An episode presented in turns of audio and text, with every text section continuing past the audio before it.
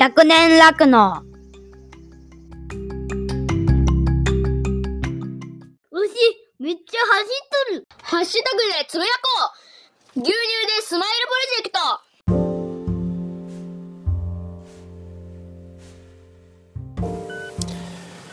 トはい、こんにちは。100年酪農のあおちゃんです。今日はですね、えー、っと、まず、まず、えーご報告です。えー、っとですね、2月の28日と29日に、えー、っと、農協青年部の意見発表大会の全国大会のためにですね、東京に行ってました。でです。えーっと、まあ、全国から各ブロック6人の発表者のうちの1人として、えーっとですね、シビックホールの方で喋ってきました。えー10分間っていう持ち時間の中で収まるように、自分の経験したことだとか考えたとかっていうのをあの話してん、で、それをまあ、競うような大会なんですが、これ毎年やっていて、で、各県代表から、えーブロック代表になって、えー全国大会へっていう感じの大会の流れになってます。なので、えー言ってみればもう1年前からずっとこの話に関してはしてきた。まあ当然、1年前に書いた文章から見て、ちょっとずつね、内容は変わっていたりとかするし、考えも微妙に変わっていたりだとかする部分もあるんですけど、基本的にはそういった形での発表でした。で、私はですね、えっ、と、いろんな配信者さんとかにももうすでに反応してもらっていて、えーおっしゃってもらってるんですけど、まあ基本的には私が常々言っている内容をですね、あのーまあ、10分っていう制約があるので、えー細かく細かく言っちゃうと、とてもじゃないけど喋りきれないし、ただただ早口になって何を言ってるかわからない状況になるので、えー、そぎ落とす作業っていうのが非常に苦労したんですが、まあ、ああいった内容で、えー発表しました。あああいった内容っていうのはですね、えっ、と、これ実は全国大会の様子がですね、YouTube の方に、えー公開されています。で、このリンクは、そしたら概要欄の方に貼り付けたいと思いますので、もし興味のある方は見てみてください。で、私の発表順は、えっ、と、6人中4番目の発表になります。およそ1人10分程度で喋っていって、えー入れ替わりの時間も含めたら多分1人15分ぐらいで入れ替わっていくんじゃないかなと思うんですけれども、まあそんなのを目安に、えー聞いてみてください。もちろん私だけじゃなくて、えー全国から選ばれし6名の方々、まあ自分のことを言ってるみたいでなんか恥ずかしいんですけど、えっ、と、まあ、6名の方みんながみんな、えーそれぞれの経験に、えー基づいた、とてもね、えー刺激的な内容を喋っておられますし、表現力もとてもすごい人おられたりとかね、しましたけど、えーそういった形になってるので、いい刺激になると思います。で、今大会は多分過去にないぐらいに畜産の発表がすごい多かったですね。はい。そんな困難もあって、えーちょっと聞いてみてください。お時間の許す方は。はい。で、結果です。ね、まあ、今から見たいのにっていう人は、あれ、一回止めて、えー先に 見てもらえたらいいんですけど、一応結果として、ネタバレですけど、結果としては、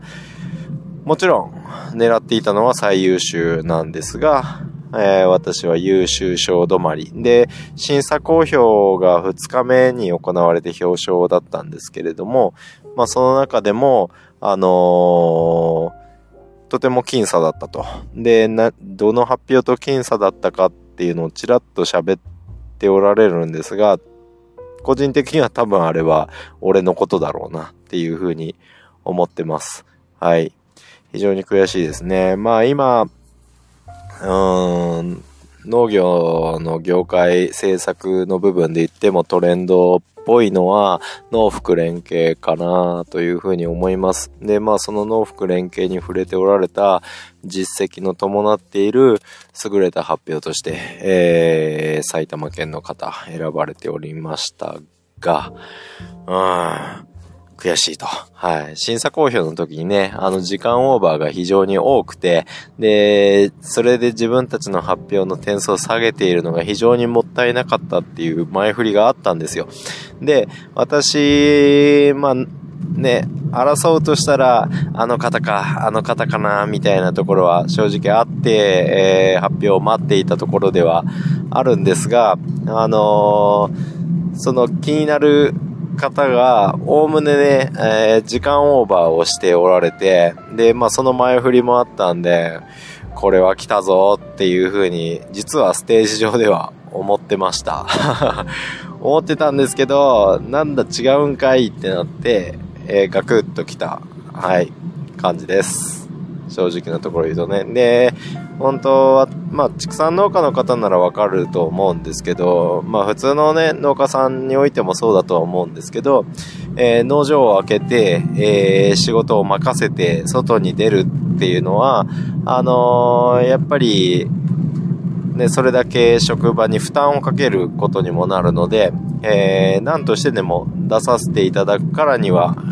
牧場のために。で、もちろん、ずっと応援してくださっている、まあ、青年、えー、農協青年部っていうくくりで言ったらよく盟友っていう言い方をしますけど、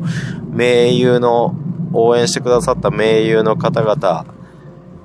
に対しても、で、もちろん地域の人たちにとってもいいニュースを持って帰れるようにっていうので、えー、もちろん最優秀を狙っていましたが、結果としては力及ばずっていう形でしたね。まあ、その、えー、発表を聞いた直後から、やっぱり、すごい反省の部分が頭を駆け巡りますね、いつも。自分、私はですね、あの何かで思うような結果が得られなかったことが分かった瞬間、もうその次の瞬間から、もう自分の中で、反省会がめっちゃ始まるんですけど まあ、いわゆる後悔っていうやつですね。で、それがやっぱりあのステージ上でもすごい、えー、巡り巡って、もっとこういう内容を入れたらとか、こういう言い回しをしたら、あのー、一矢報えたんじゃないかとかね、いろいろ思ったんですけど、やっぱりその構築連携っていう部分が、あのー、非常に幅が広いくて、で、やっぱりあの、農協の青年部の発表っていうと、その盟友との協力して、えー、何か達成するっていうような内容を非常に高く評価する傾向はあるんですね。まあ農協っていう性質上なのもあるんですけど、あのー、そうですね。えー、まあ組合ですよ。あ共同ですよ。共同の精神をやっぱり強く打ち出したいところはあると思うので、えー、そういった内容が、えー、随所に盛り込まれて、で、その成果にも非常に強くつながっているところが見えると高く評価されるのかなというふうに思ってるんですが、まあ私の場合で言ったら、あの、地域の農業っていうのが、まあそもそも農家が少なくて、えー、まあ集落営の組織が農協を利用しているっていうような状況ですよね。なので、なかなかやっぱりその構築連携のことを言っ、たとしても、その盟友間での連携っていうのを、あのー、表現しにくい。もちろんね、すごい、あのー、連携して協力してもらっている人多数いるんですけれども、表現しにくいところがあって、えー、まあ、説明しようと思ったら、それがきっかけで回りくどくなってしまったりだとかするので、まあ、今回ね、私の発表の中ではその部分が弱かったかなっていうのが一つと、あとは、構築連携ですよね。決して新しいワードではなくて、で、もう、私自身もかなり昔から、あの、聞いてる言葉ですし、まあ、今更感が、を感じてる人も業界内にはいるのはすごい理解できますね。うん。で、その中での発表で言ったら、あのー、多分刺激としては弱いでしょうね。うん。その部分で悔しかったかなと、悔しい結果につながったかなというふうにも思ってます。ただ、えー、っと、自分の完全なる準備不足としては、えー、基本的にやっぱりしっかり頭に入れておいてですね、えー、原稿を見ないで前を見て表現するっていうことができた方が、あの、当然伝わりますし、で、喋ってる本人もすごい楽なんですよね。あの、覚える作業はめっちゃ大変ですけど、あの、ちゃんと頭に入ってて、で、見て読まなくても、スラスラ出てくる状況になった方が、ああいった場面では非常に楽しめるんですけど、そのための準備としての、その、原稿の暗記が足りなかった。で、普段の講演とかね、今みたいにこれで喋るっていうのであれば、あまり時間っていうのはアバウトですよね。で、あのー、もう、1秒でもオーバーしたら減点みたいなことは、そういった講演とか、こういった喋りにおいては、なかなかないので、えー、正直喋ること自体はそんなに苦ではないんですけど、あの、時間制限があって、で、すでに、えー、原稿を提出して冊子になっていて、って言ったらその内容の通り、時間内にきっちり喋る必要がある場面においては、やっぱり暗記がマストになってしまう。はい。って言ったところで、えー、まあ、言い訳ですけど、覚える時間をしっかり用意できず、きっちり覚えきることもできず、で、やっぱりね、あのー、ステージ上で、1500人が入ってるような会場で、えー、喋る。で、喋り始めてしまえばね、全然喋れたんですけど、やっぱりその話の流れとか、えー、結構あの文節の最初の頭の言葉を言い間違えると、その後がすんごいグダグダになったり、取り返しがつかなくなったり、話の流れがもう完全にちぐはぐになる可能性があったので、結構そういった部分は気を張ってましたが、まあやっぱり終盤の方ですね、しっかり暗記できていない部分っていうので、えー、言い始めが詰まったりだとかっていうのは出てしまいました。まあそれで慌てるようなところもなかったんですけど、あのー、もったいなかったかな。で、実際ね、あの、実は当日ちょっと原稿を変えていこうかなとも思ってたんですよ。っていうのも、能登の震災の話だとか、まあそういったのも盛り込んで、まあ北陸から出てきてるので、まあそういった内容にも触れて、で、喋れたらいいかなっていうふうに思って、若干のね、あの、変更を企てていたんですけど、もう、多分、あれをやらなくて正解でしたね。実際、あの、ステージ上で、時間は自分で計測は OK なんですよ。あの、アラームが出ないようなもので、時間をただただ測るだけなら、やってもいいんですけど、で、最終的に喋り終わって挨拶する、した時点で、えー、9分58秒でした。うちの手元、私が持ってた手元の時計では。っていうので、盛り込んでたら当店もう10分内に収まらなかったっていうところもあり、えー、なかなかね、難しいなと思いながら、はい。まあでも、その、えー、発表の時点で出せる全力は出せたかなとは思います。はい。うん。悔しい。はい。やるからには 繰り返しになりますけど、1番を取りたいので、えー、どうせ出るなら取りたいと思うので、で、その中でも割と今回は準備に時間を避けていた方なので、えー、何せ悔しいなっていう感じがしてます。はい。うん。まあそんな報告が一つ。あの、応援してくださっていた方は本当にありがとうございました。で、もう一つお知らせです。えっ、ー、とですね、業界誌になるんですけど、酪農業界誌になるんですけど、あの、デイリーマンっていう酪農雑誌があります。こちらの方に昨年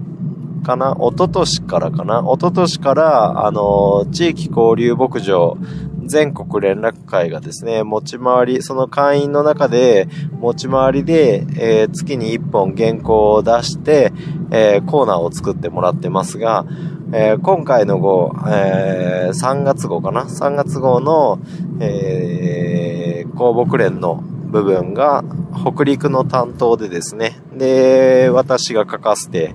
いただいてます。あの、能登地震、能登半島地震の内容に触れた記事になってます。ので、もしその雑誌撮られてる方とか、お近くで見ることができる方は、まあ、興味があれば見てもらえたらなというふうに思いますし、えー、楽して生き抜くラジオですね。同じポッドキャスト配信をしてるコバちゃんの番組に出ておられる、えー、ヨーグルトマニアの向井千佳さんもですね、毎月毎月、あのー牛乳とかヨーグルトを使ったレシピをですね、えー、寄稿されていますので、ぜひそちらの方もご覧ください。ということで、うん。ああ、そうですね。デイリーマン見てると、本当やっぱ、この牛乳でスマイルプロジェクトでつながってる方々の名前をちらちらお見かけしますね。あの、先日は、畜産ですね。あの、畜産、畜産紛らわしいですね。えーっと、以前、あれは、なんだ、おしらくの時だったか、牛乳でスマイルクリスマスの時だったかに、プレゼント提供してくださってましたけど、畜牧場の、えー、あの畜産ですね、もう出られたりとか、はい、してましたし、まあ、ちょこちょこ知った顔が出てくるので、えー、はい、まあ、そんな感じでも、そんな視点からも見てもらえたらいいのかなというふうに思ったりします。はい。っていうのが報告でした。で、まあ今回東京に行った時の話で言うと、えー、まあ2日目の発表ですね。大会自体は昼ぐらいに終わって、で、その後ですね、まあ私、青沼、青ちゃんがですね、東京に出てくるならっていうことで、えー、いろんな人が、まあ、会って交流する計画を立ててくださってました。で、それでですね、えー、農教育ファームの研修に参加させてもらったりだとか、その後、えー、まあ、勉強会、意見交換会みたいなことを、えー、やらせていただいたりとか、ね、あの J ミルクの関さんともお話しさせてもらったりとかしてたんですけど、まあそんな感じでもう時間をフルに使って最終的には2日目は終電ですね。相変わらず終電で帰るっていうような形で充実した時間を過ごさせていただきました。本当にお世話になりましてありがとうございました。うん。で、まあこの東京行ったので、えー X 上ではですね、まあご存知の方おられるかもしれないんですけど、この今回のうん、旅ですね。えー旅の中で過去にやったことのなかった、えー失敗を初めてやりまして、で、それが何かっていうと、おーまあ、行きの新幹線でことは起こったんですが、えーまあ、暗記が追いついてない、原稿の暗記が追いついてないっっていうことで、もう宣言してたんですよ。同行してくれる名誉の方々に宣言してまして、あの、すいません。もう、発表が終わるまで、俺は多分原稿を覚えようと覚えようと必死こいているので、話もしないかもしれないです。そその場合は、あの本当にすみません。事前に謝っときますっていう風に言ってですね、まあ、新幹線の中でも、あの、朝食の弁当を食べた後はですね、えー、ちょっと仮眠をとって、頭をすっきりさせた後は、もうひたすら原稿を頭に入れる作業をしてました。うん。でですね、えー、まあ、順調にそれでも原稿頭に入っていて、で、まあ、東京に、で、着いておりますよ。で、新幹線から降りるときって結構慌ただしいですよね。で、終点に着いたからっつってのんびり降りていいかって言ったら、結構もう、さっと降りないと清掃員の人が入ってきて、ああ、なんかすいませんみたいになったりとかするのを知っているので、もう、着くと同時に席を立って、そそくさと新幹線から降りねばならぬみたいな、あのー、雰囲気を感じて、まあ自分はそれに、うん、しっかり合わせて動いているんですけれども、そしたらやっぱ電車から降りるとき、新幹線から降りようとするときに、まあ当然目の前に、あのー、パソコン広げていたりだとか、原稿広げていたりだとか、ね、飲み物があって、弁当の空き箱があってとかね、結構ごちゃごちゃするじゃないですか。あの 2, 2時間半、3時間も乗ってると。で、えー、そんな環境下で、あ、ま、東京着くぞってなって、わーって充電器忘れちゃいけんしっていうので、パソコンもしっかり入れてとか、ガチャガチャガチャガチャやって、最後に、まあ、一通り全部カバンに入れた後ですよ。だいたい手元に残るのっていうのはスマートフォンですよね。うん、スマートフォンだと思うんです。で、えー、今回は原稿ですよ。あの、原稿を持っていて、新幹線から降りた後も、あの、一応片手に持ってですね、あの、見ながらは歩かないんですよ。あの、暗記はほぼほぼできてるので。で、覚えてるのを復唱しながら、ちょっと詰まったりしたらさっと確認したりとかね、するように片手に原稿を持とうっていうので、カバンに入れずにですね、原稿とスマートフォンを、えー、その最後、カバンとですね、その3点を目の前に置いた状態でいました。で、あ、新幹線から降りる。で、横の名優、座ってる名優の方がさーっと行ったりとかすると、あ、遅れちゃいかんって思って、で、もう発表の頭になってるから、原稿忘れちゃいけん、原稿忘れちゃいけんっていう風に思いながらですね、えー、まあ、カバンと原稿を取ったら、その瞬間スマートフォンの存在が頭から抜けてしまってスマートフォンを新幹線の中に忘れてくるっていうような大失敗をやらかしました。はい。しかもですね、その後真面目に原稿を覚えてて、スマホを一切触ろうとも思わなかったので、えー、結構後になって、あれ？スマートフォンがないけど、もしかしたら新幹線の中だわ、みたいな感じになって、そこから、あの、わたわたと、あの、名優の方々にご迷惑をおかけしながら、えー、スマートフォン創作劇が始まっ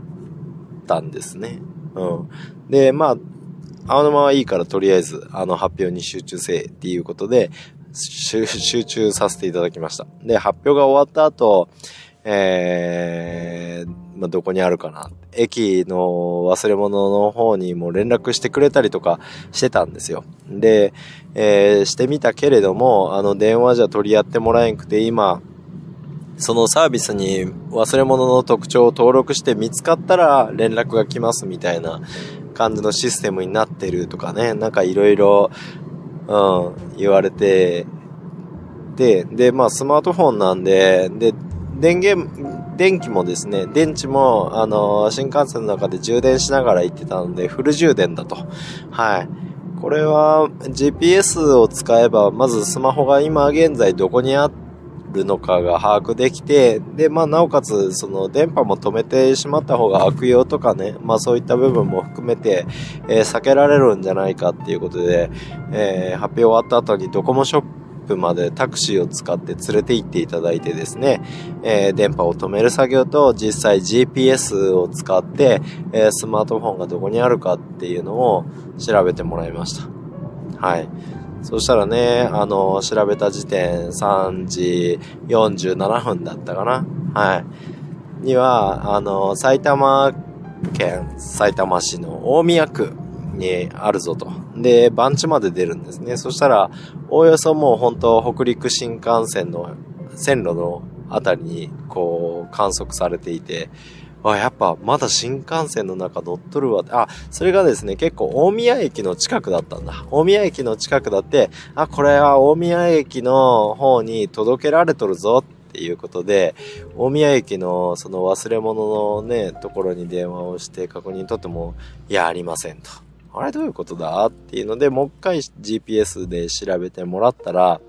えー、鴻巣市、おえっと、埼玉県の鴻巣市の方に今度場所が変わっていて、どこよ、鴻巣市って？で、まだ細かい番地番地まで出るので、調べました。調べてもらいました。そしたらやっぱりその新幹線の線路の沿線上に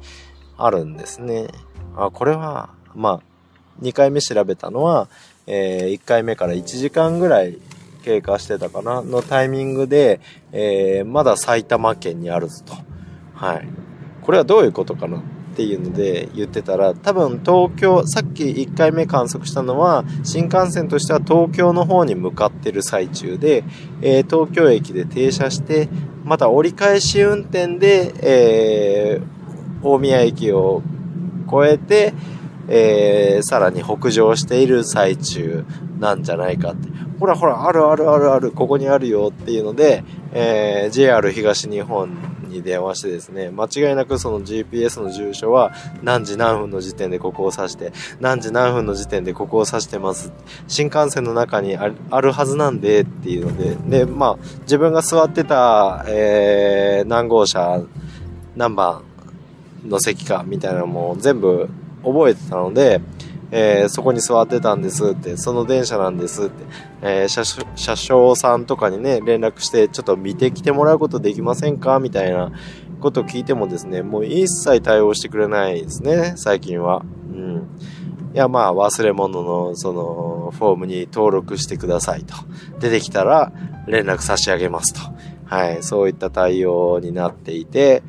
うーんって思いながら、はい、みんなで、うーん、どういうことよっていうことで言いながらも諦めるしかないねっていうことで、とりあえず悪用されないのを願いながら、あの新幹線の中を永遠に一日で何往復するんでしょうね。何往復もしてる自分のスマートフォン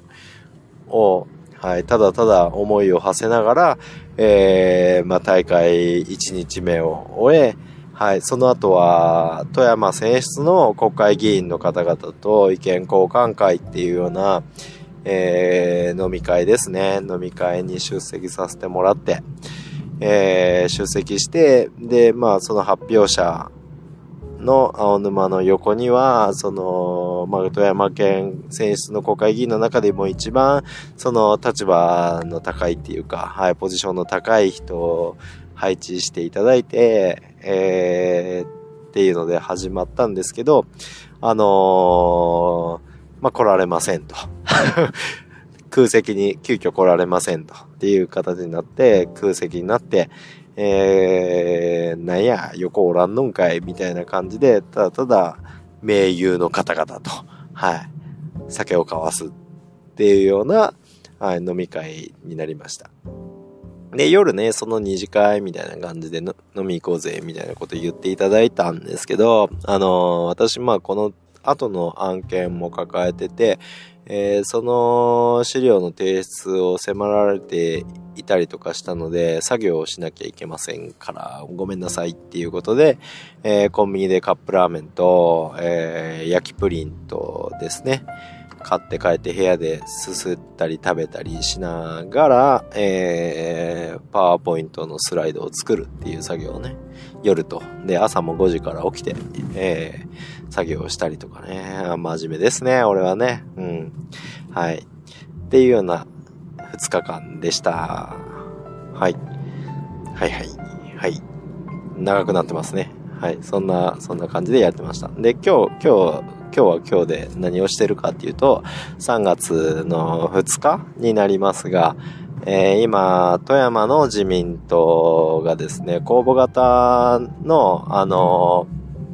ー、政策コンテストっていうのをやっておりまして、毎年ね。それの11回だったかなの、決勝になぜか残っております。で、その決勝の大会が本日ありますっていうので、えー、午後からの開催なんですけれども、それの会場に今向かっているっていうような形になります。はい。まあ、ここで富山県、富山県下の農業を、え、どうしていくことが、えー、いいのかなっていうことをまあ、5分ですね。5分っていう短い時間で、えー、喋りなさいっていう、今回も時間制限があるの、あるんですけど、はい。ちょっと喋っていきます。まあ、そんなこんなで 慌ただしくしております。この後もね、本当制作のコンテストが終わった後も、えー、来週ですね、3月の5日6日で 4H クラブですね、農業、青年農業者、これ農協じゃなくて、えー、単純に青年農業者協議会っていうのが全国組織あるんですけど、これで今度はプロジェクト発表といってですね、あの意見とか思いだとか、哲学を話すのではなく、えー、今回のはちゃんとデータを取って、プロジェクト、進めたプロジェクトで得られた成果の発表をするやつがあるんですけど、それの全国大会にも出ています。それが3月5日、6日にあります。で、これでまた東京に行かないといけないですしね。えー、もろもろ。あと、その他に3件。3件、1、2、えー、1、2、3、4件。えー、3月はプラス4件東京で会議がありましてですね、えー、ちょっと何をしとるんだという形なんですけれども、3月は土着そう忙しいですね。あ、あと、さらにもう一個、はい、発表が ありました。これはオンライン、オンラインで、えー、許してもらってるんですけど、オンラインで発表するやつがもう一件っていう形に なります。はい。超ハードな3月を、はい、スタート切ってますが、送っております。えー、はい。頑張りましょうね、皆さんね。世の中を良くするためですよ。って。言い聞かせながら、世の中が良くならないと、当然自分自身の生活も良くならないですから、自分自身だけが独り勝ちをするほど、あの自分の能力は高くないっていう風に、うん、世の中全体が上がってくれないと、俺は、ね、平均が上がってくれないと、俺の生活も上がってこないっていう思いでですね、世の中を良くするための働きを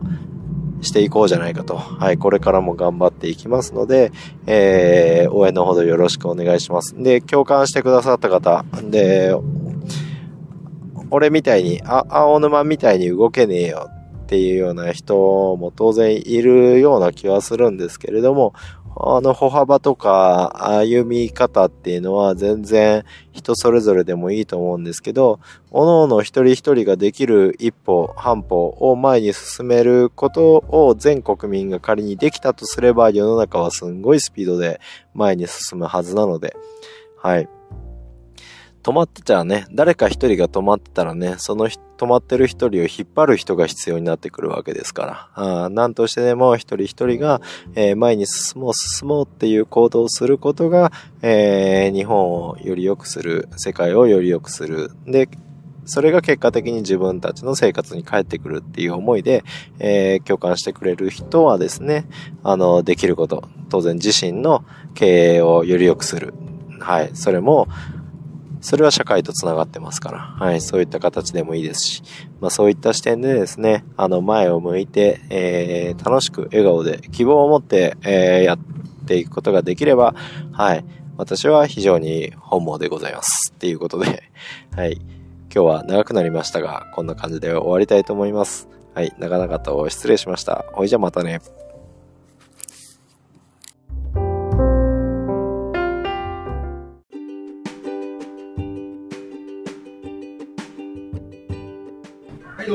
こんにちは。岡山小橋ランドのコバちゃん。誰コバちゃんって？え、コバちゃん知らないんですか？岡山小橋ランドですよ。知らないんですか？何がおもろいこれ。この笑いのツボがどんどん浅くなっていくんですよ。こう329までいってしまうともう。押せてないやん今の。おしらく